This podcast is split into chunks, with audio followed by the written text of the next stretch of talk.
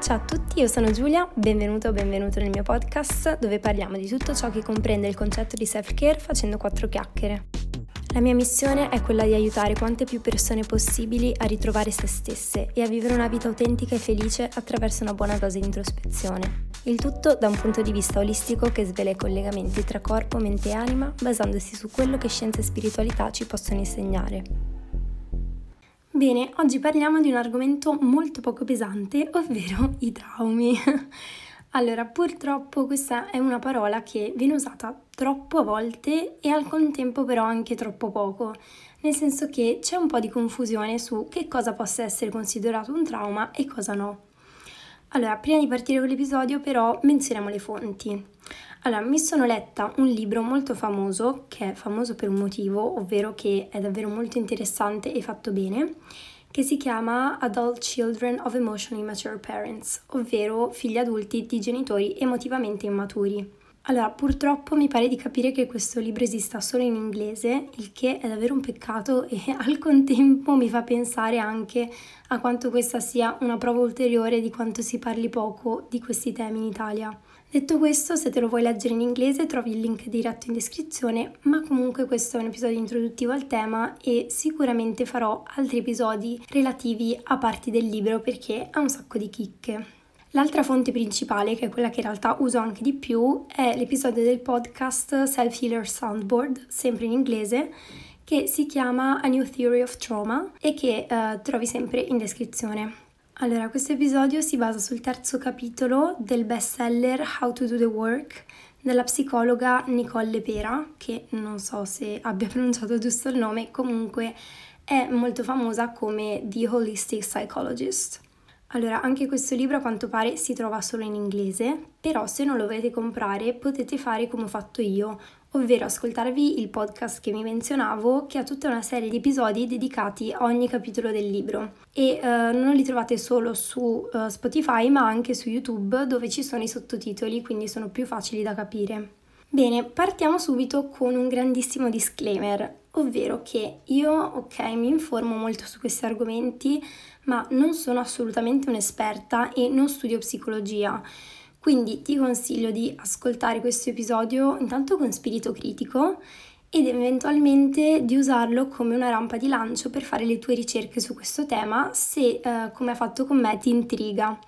In ogni caso, comunque, consiglio sempre di affidarsi a uno psicoterapeuta. Allora, io ho cercato di riportare quello che ho imparato da professionisti nella maniera più simile a come si sono espressi loro però essendo un'altra lingua e dovendo riassumere e metterci del mio, può essere che io non abbia magari anche compreso delle cose appieno, oppure che semplicemente non sia riuscita a comunicarle nel modo più giusto. Anche perché quando si parla di temi così delicati, usare un verbo o un sostantivo al posto di un altro può essere causa di critiche, a volte magari anche fuorviante. Bene, io alla fine ho deciso di postare questo episodio nonostante ammetto che fossi un po' insicura, dato che non è il mio campo, ma anche se lo fosse in realtà mi sentirei comunque di non essere abbastanza esperta per poterne parlare, perché come ci insegnava Socrate, più sai di un argomento, più sai di non sapere e capisci quanto in realtà sei ignorante. Però alla fine ho deciso di postarlo e di far decidere a chi mi ascolta se può essere utile o meno perché ok che non sono nessuno per educare in questo campo, però mi pare che molte delle persone che lo potrebbero fare non lo facciano e che invece questo tema sia troppo importante da condividere perché se tutti sapessero le cose che sto per dirvi non dico sarebbe un mondo migliore, però comunque è uno strumento davvero potentissimo per conoscere se stessi e capire su cosa lavorare per non essere più da un lato inconsciamente eh, i nostri peggiori nemici e poi per avere empatia per le altre persone e sviluppare dei rapporti eh, più sani e anche profondi. Ok, allora iniziamo con il definire un trauma psicologico, che altro non è che un evento che la persona percepisce come estremamente stressante. Allora, già da qui possiamo intuire che quindi non si tratta solo di abusi e violenze fisiche, sessuali o psicologiche, ma anche di eventi apparentemente normali o diciamo meno considerati come traumatizzanti, ma che per noi, consciamente o meno, lo sono. Proprio in questo punto sta la chiave, ovvero che tutto dipende da come noi interpretiamo un evento e il messaggio che riceviamo, a prescindere dall'intenzione della persona che ci ha provocato il trauma. Bene, ormai dai tempi di Freud l'idea che la nostra infanzia ci influenza pesantemente è diventata abbastanza mainstream, però al contempo è una di quelle cose che in linea di massima sappiamo ma che mh, mm, non investighiamo a fondo, a meno che non andiamo in terapia o decidiamo di immergerci appunto in questo mondo. Questa attenzione non vuol dire che sia solo l'infanzia ad infliggerci dei traumi, ma possiamo subirli infatti lungo tutto il corso della nostra vita. Ora, siccome ti ho detto che non sono solo abusi e violenze pesanti, ma anche cose apparentemente triviali, ti farò una carrellata di esempi tratti dal podcast di cui parlavo all'inizio, però prima ci tenevo a fare un discorso molto importante. Allora, quello che dobbiamo capire è che tutti quanti abbiamo subito dei traumi, compresi i nostri genitori, i loro genitori e così via. E quindi una volta che ascolterai tutti questi esempi, potrebbero tornare in superficie parecchi ricordi che avevi represso e potresti provare una o più emozioni.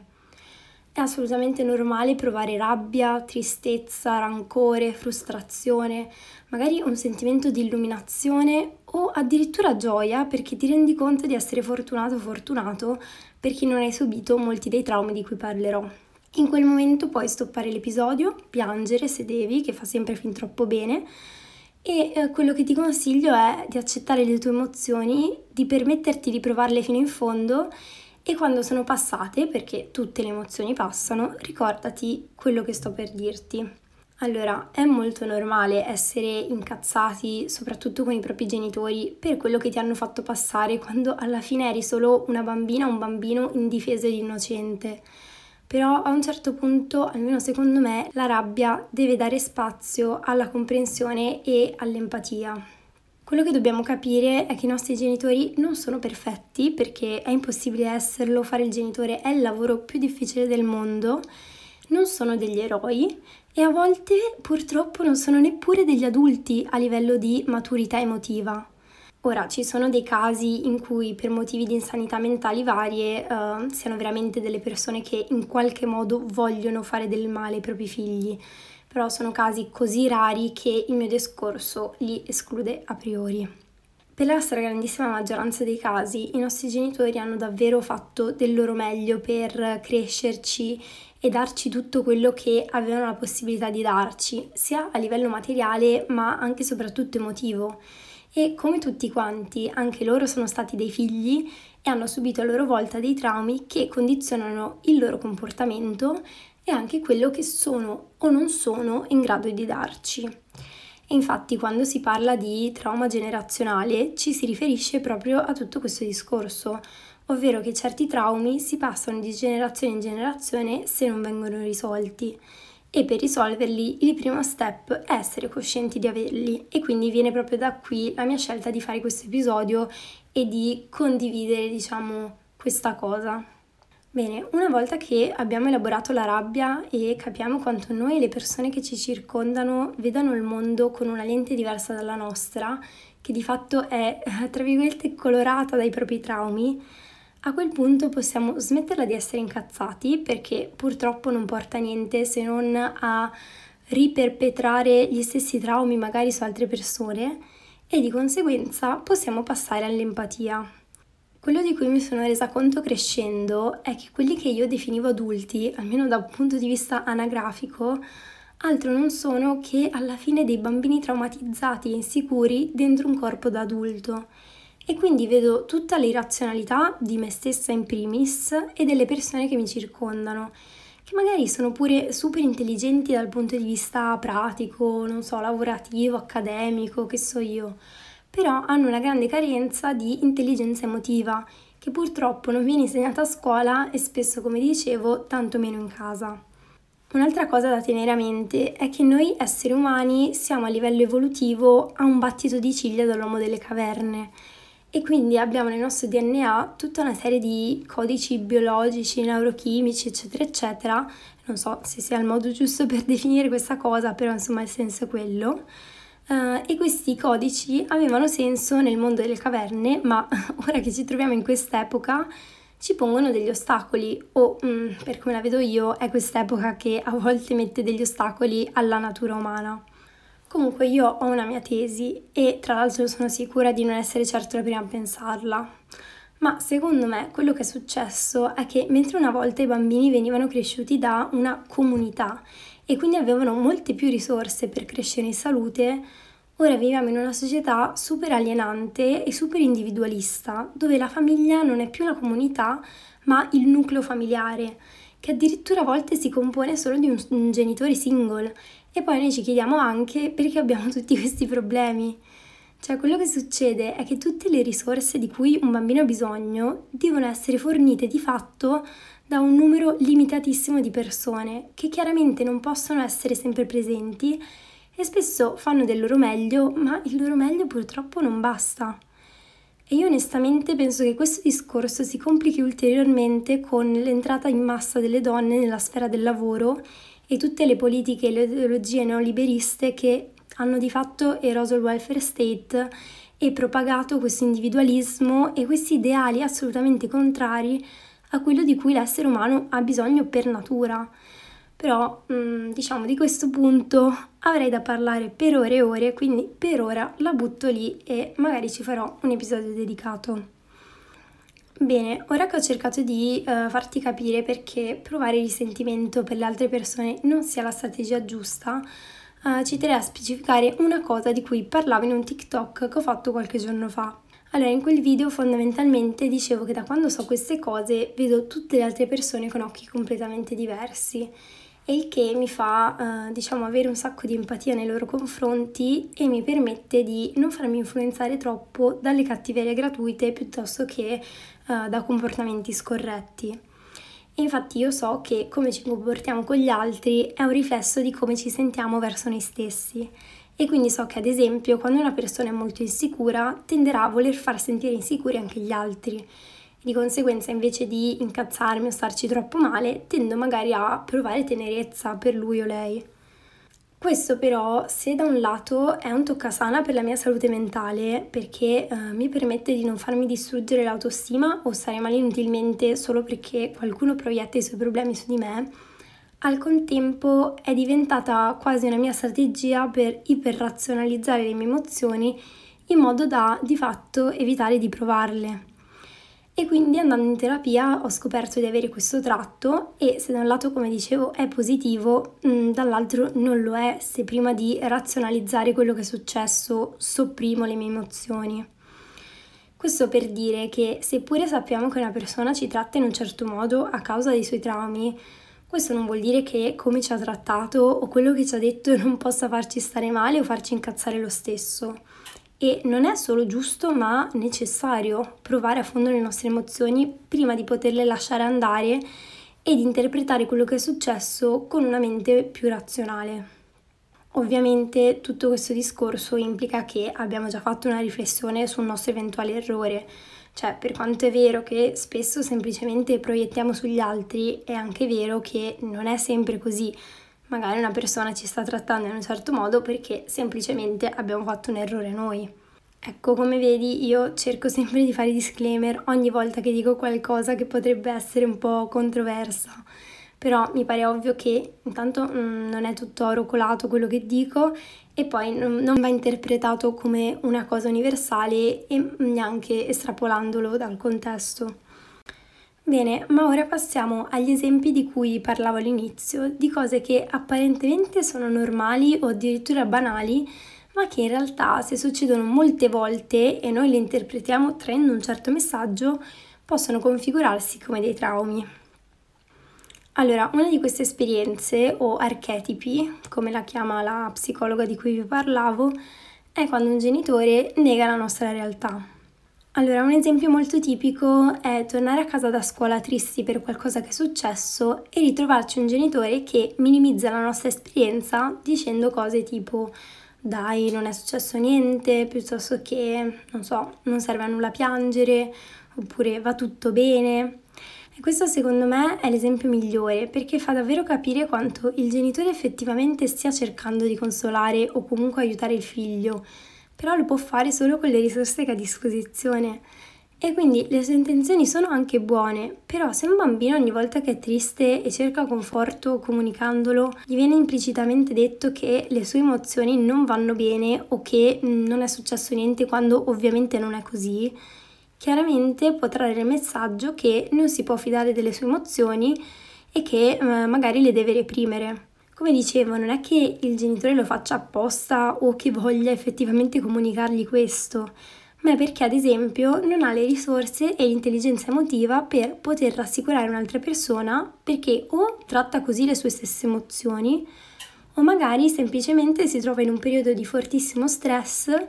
e vive con il pilota automatico in uno stato di dissociazione e quindi non è in grado di poter aiutare il figlio. Un altro esempio è quello di venire forzati a socializzare con altri bambini quando magari siamo timidi oppure ad abbracciare per forza quel parente con cui non ci sentiamo assolutamente a nostro agio. E questo si va a collegare a un altro comportamento che, se viene ripetuto più volte, ci può causare dei traumi, ovvero quando un genitore non ti accetta per come sei e cerca di cambiare degli aspetti di te. E questa ultima cosa di insistere eh, per abbracciare un adulto viene fatta soprattutto, anche se non esclusivamente, con le bambine, a cui viene messa solitamente una pressione maggiore per sorridere, essere sempre gentili e carine, abbracciare, come dicevo, eccetera, eccetera. E poi ci chiediamo anche perché non siamo capaci di dire di no. Ovviamente, come dicevo, sono cose che ti lasciano un trauma se sono ripetute nel tempo.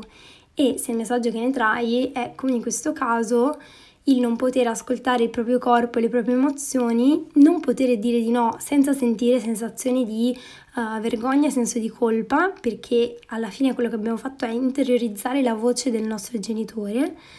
e non poter decidere quanta energia mettere nelle interazioni con gli altri perché um, devi essere sempre eccessivamente gentile e carina con tutti. Ecco che quindi è facile vedere come questi traumi lasciano degli strascichi e forgino il nostro carattere anche se siamo adulti e effettivamente non dobbiamo più far decidere ai nostri genitori cosa possiamo o non possiamo fare. Quando un genitore uh, ci fa ripetutamente provare vergogna o senso di colpa per una cosa che facciamo piuttosto che per un lato del nostro carattere,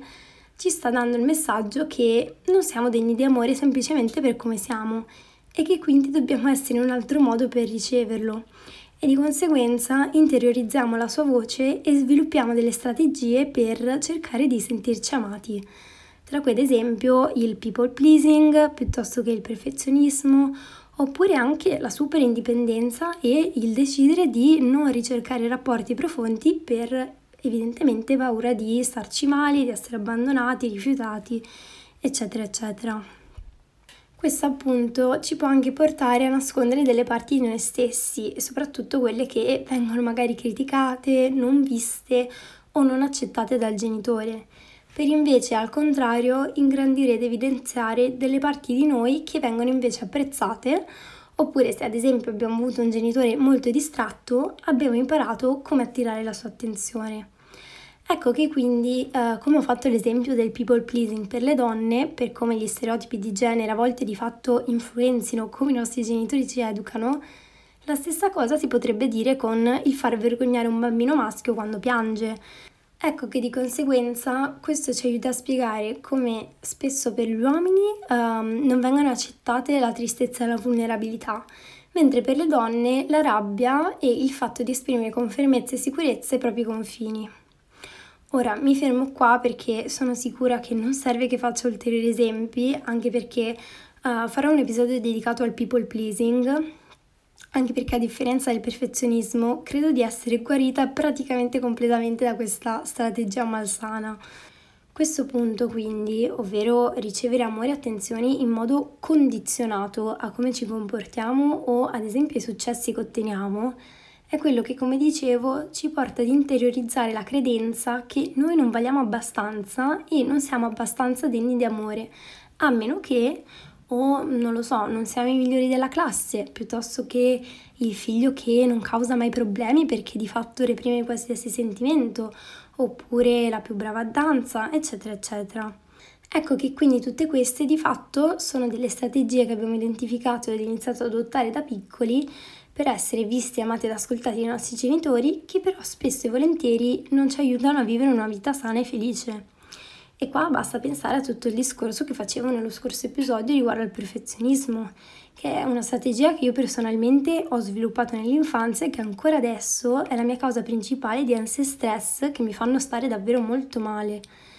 Ecco che quindi è per questo che dobbiamo avere consapevolezza di ciò che spesso a livello inconscio condiziona le nostre scelte piuttosto che uh, ci tiene magari rigidi in una certa identità che ci siamo creati per sentirci al sicuro e amati nell'infanzia ma che adesso non fa altro che schiacciarci e tenerci ingabbiati.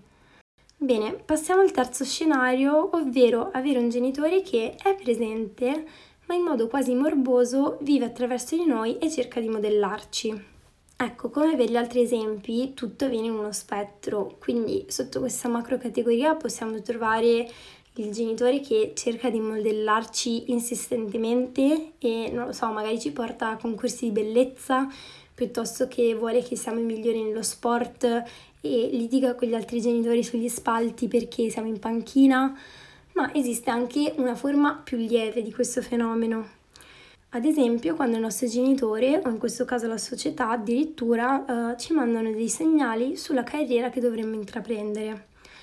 Questo può avvenire in modo diretto, quindi magari quando ci dicono saresti un ottimo avvocato, dottore, o al contrario, come è successo a me, um, che all'elementare ho detto che volevo fare la parrucchiera, manco avessi detto che volevo ammazzare qualcuno, uh, la mia maestra subito ha chiamato mia mamma preoccupatissima per dirle che io ero troppo intelligente, quindi sarei stata sprecata per fare la parrucchiera, nonostante intanto fossi solo alle elementari e quindi chiaramente ho cambiato idea cento volte sui lavori che volevo fare. In ogni caso, uno, chi l'ha detto che le parrucchiere non possono essere super intelligenti anche a livello di cultura personale? E due mi stavano indirettamente mandando il messaggio che esistono carriere di serie A e carriere di serie B,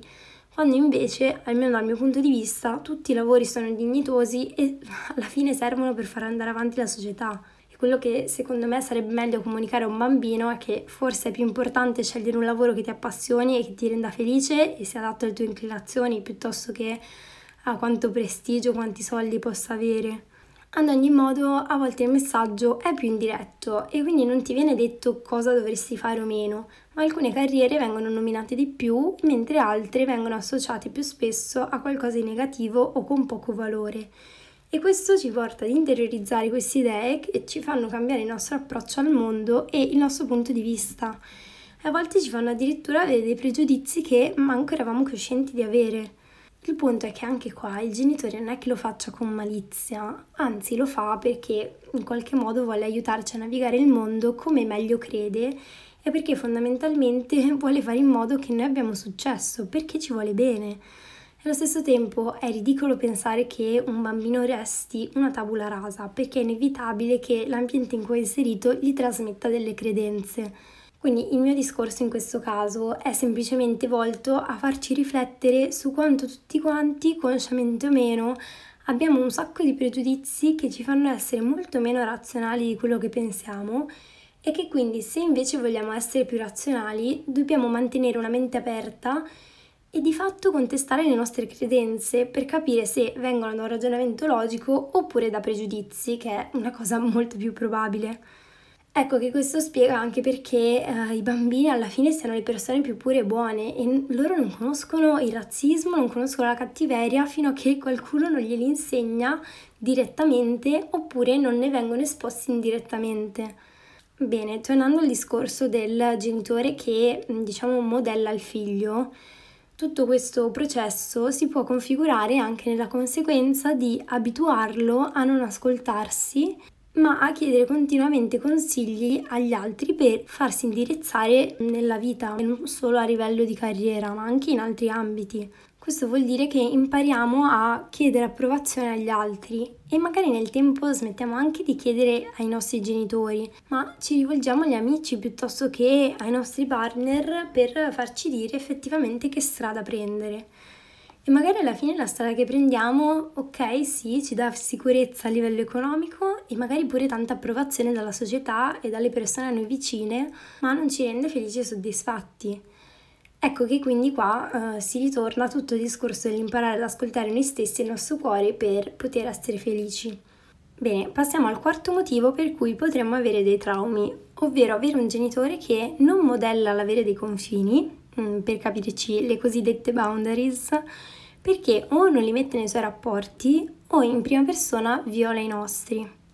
Un esempio è un genitore che si confida esageratamente con noi e condivide dettagli, magari anche negativi, sull'altro genitore e quindi ci mette nella posizione di dover prendere una posizione o magari ci fa sentire in dovere di proteggerlo, proteggere questo genitore e di addirittura sentire la sua stessa emozione. E questo oltre a essere, non dico una costante, però sicuramente un'esperienza molto comune tra i figli di genitori divorziati o separati, quello che va di fatto a fare un genitore che fa questa cosa e che cerca di mettere il figlio contro l'altro genitore per portarlo dalla propria parte alla fine sta violando sua, il suo confine emotivo, cioè gli sta dicendo tu devi prendere una posizione e stare dalla mia parte. E questo ci porta ad adulti a nostra volta a non mettere delle boundaries nei nostri rapporti e quindi magari a dare troppo e poi avere un certo risentimento, piuttosto che magari ad arrabbiarci se quando siamo stressati una persona vicino a noi non è stressata anche lei e non si fa influenzare dalle nostre emozioni. Altri esempi di questo, diciamo, archetipo sono leggere il nostro diario, uh, scardinare le porte della nostra camera o toglierci le chiavi,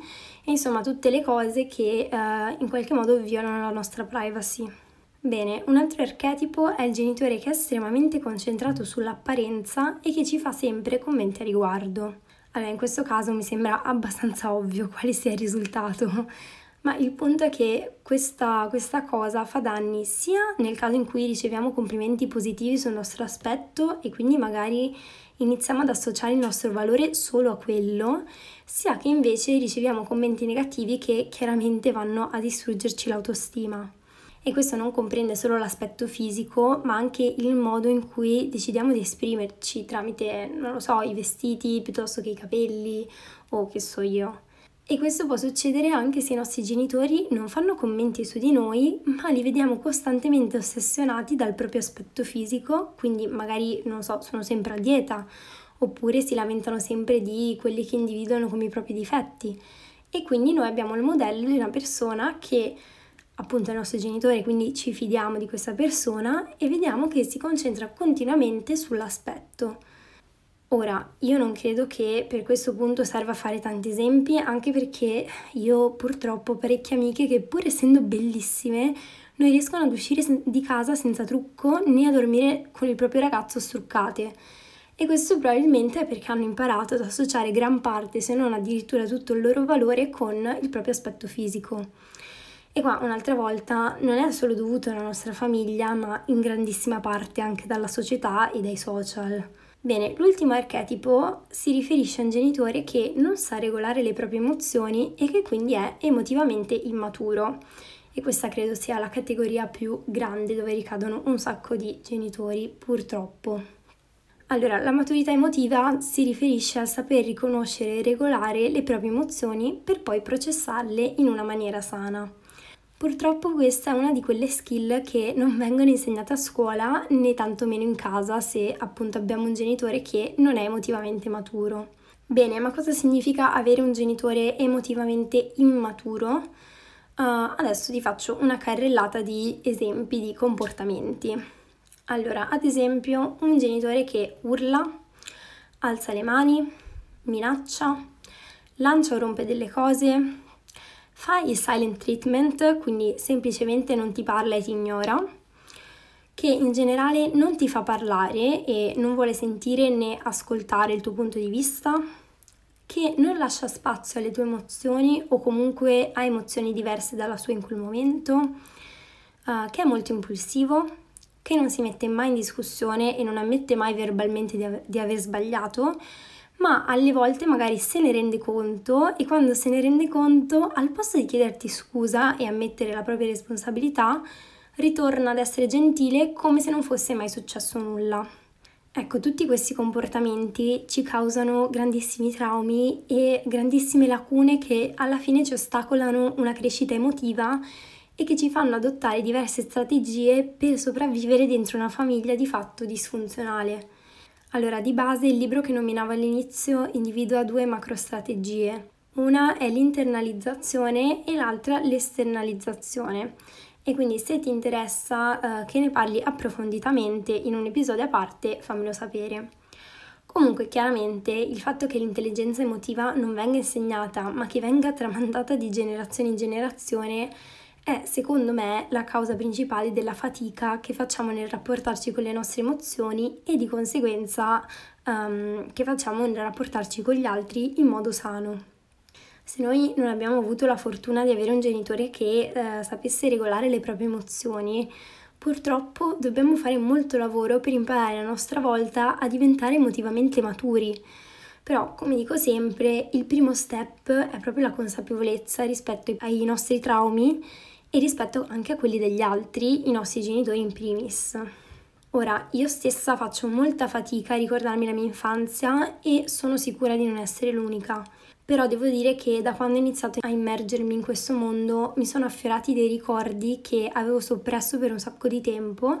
e a volte anche semplicemente solo ascoltando un podcast simile a questo che faceva magari un esempio che eh, letteralmente mi sbloccava un ricordo. Ad ogni modo, adesso ti do una serie di domande sulla persona che sei adesso, che uh, puoi trovare anche nella descrizione dell'episodio, che possono darti un indizio sul fatto che magari ti porti dietro gli strascichi di queste esperienze che hai subito, anche se di fatto non te le ricordi.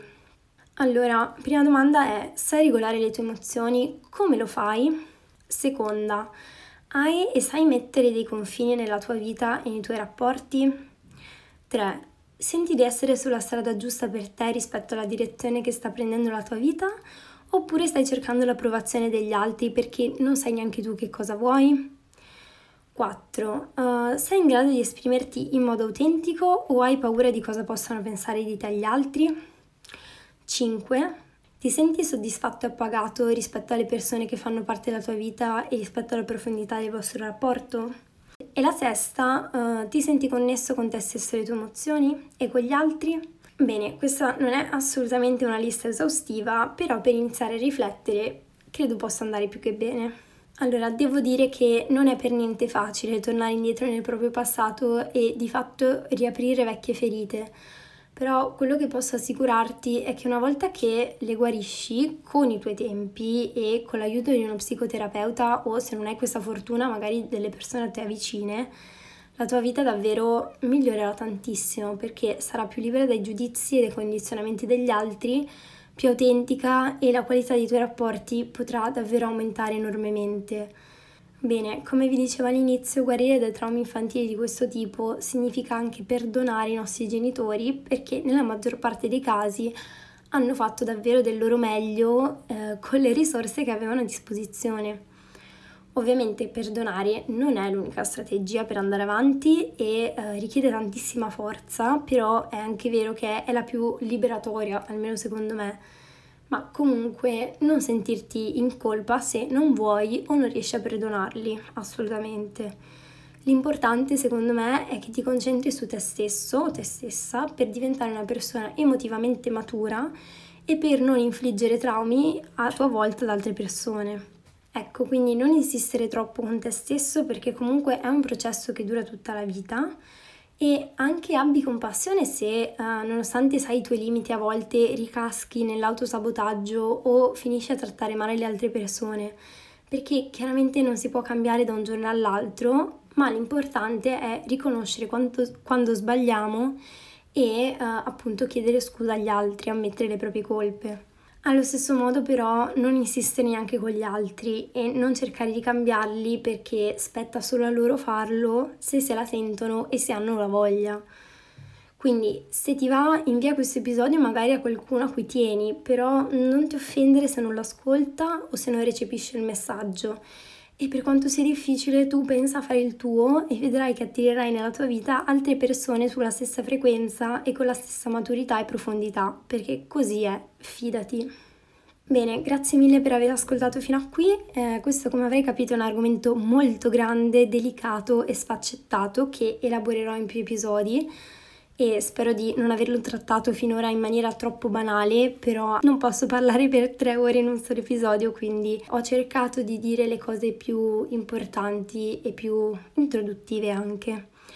Ad ogni modo, se hai domande o commenti, mi fai molto contenta e sai dove trovarmi. E basta, niente. Un bacio grande, alla prossima!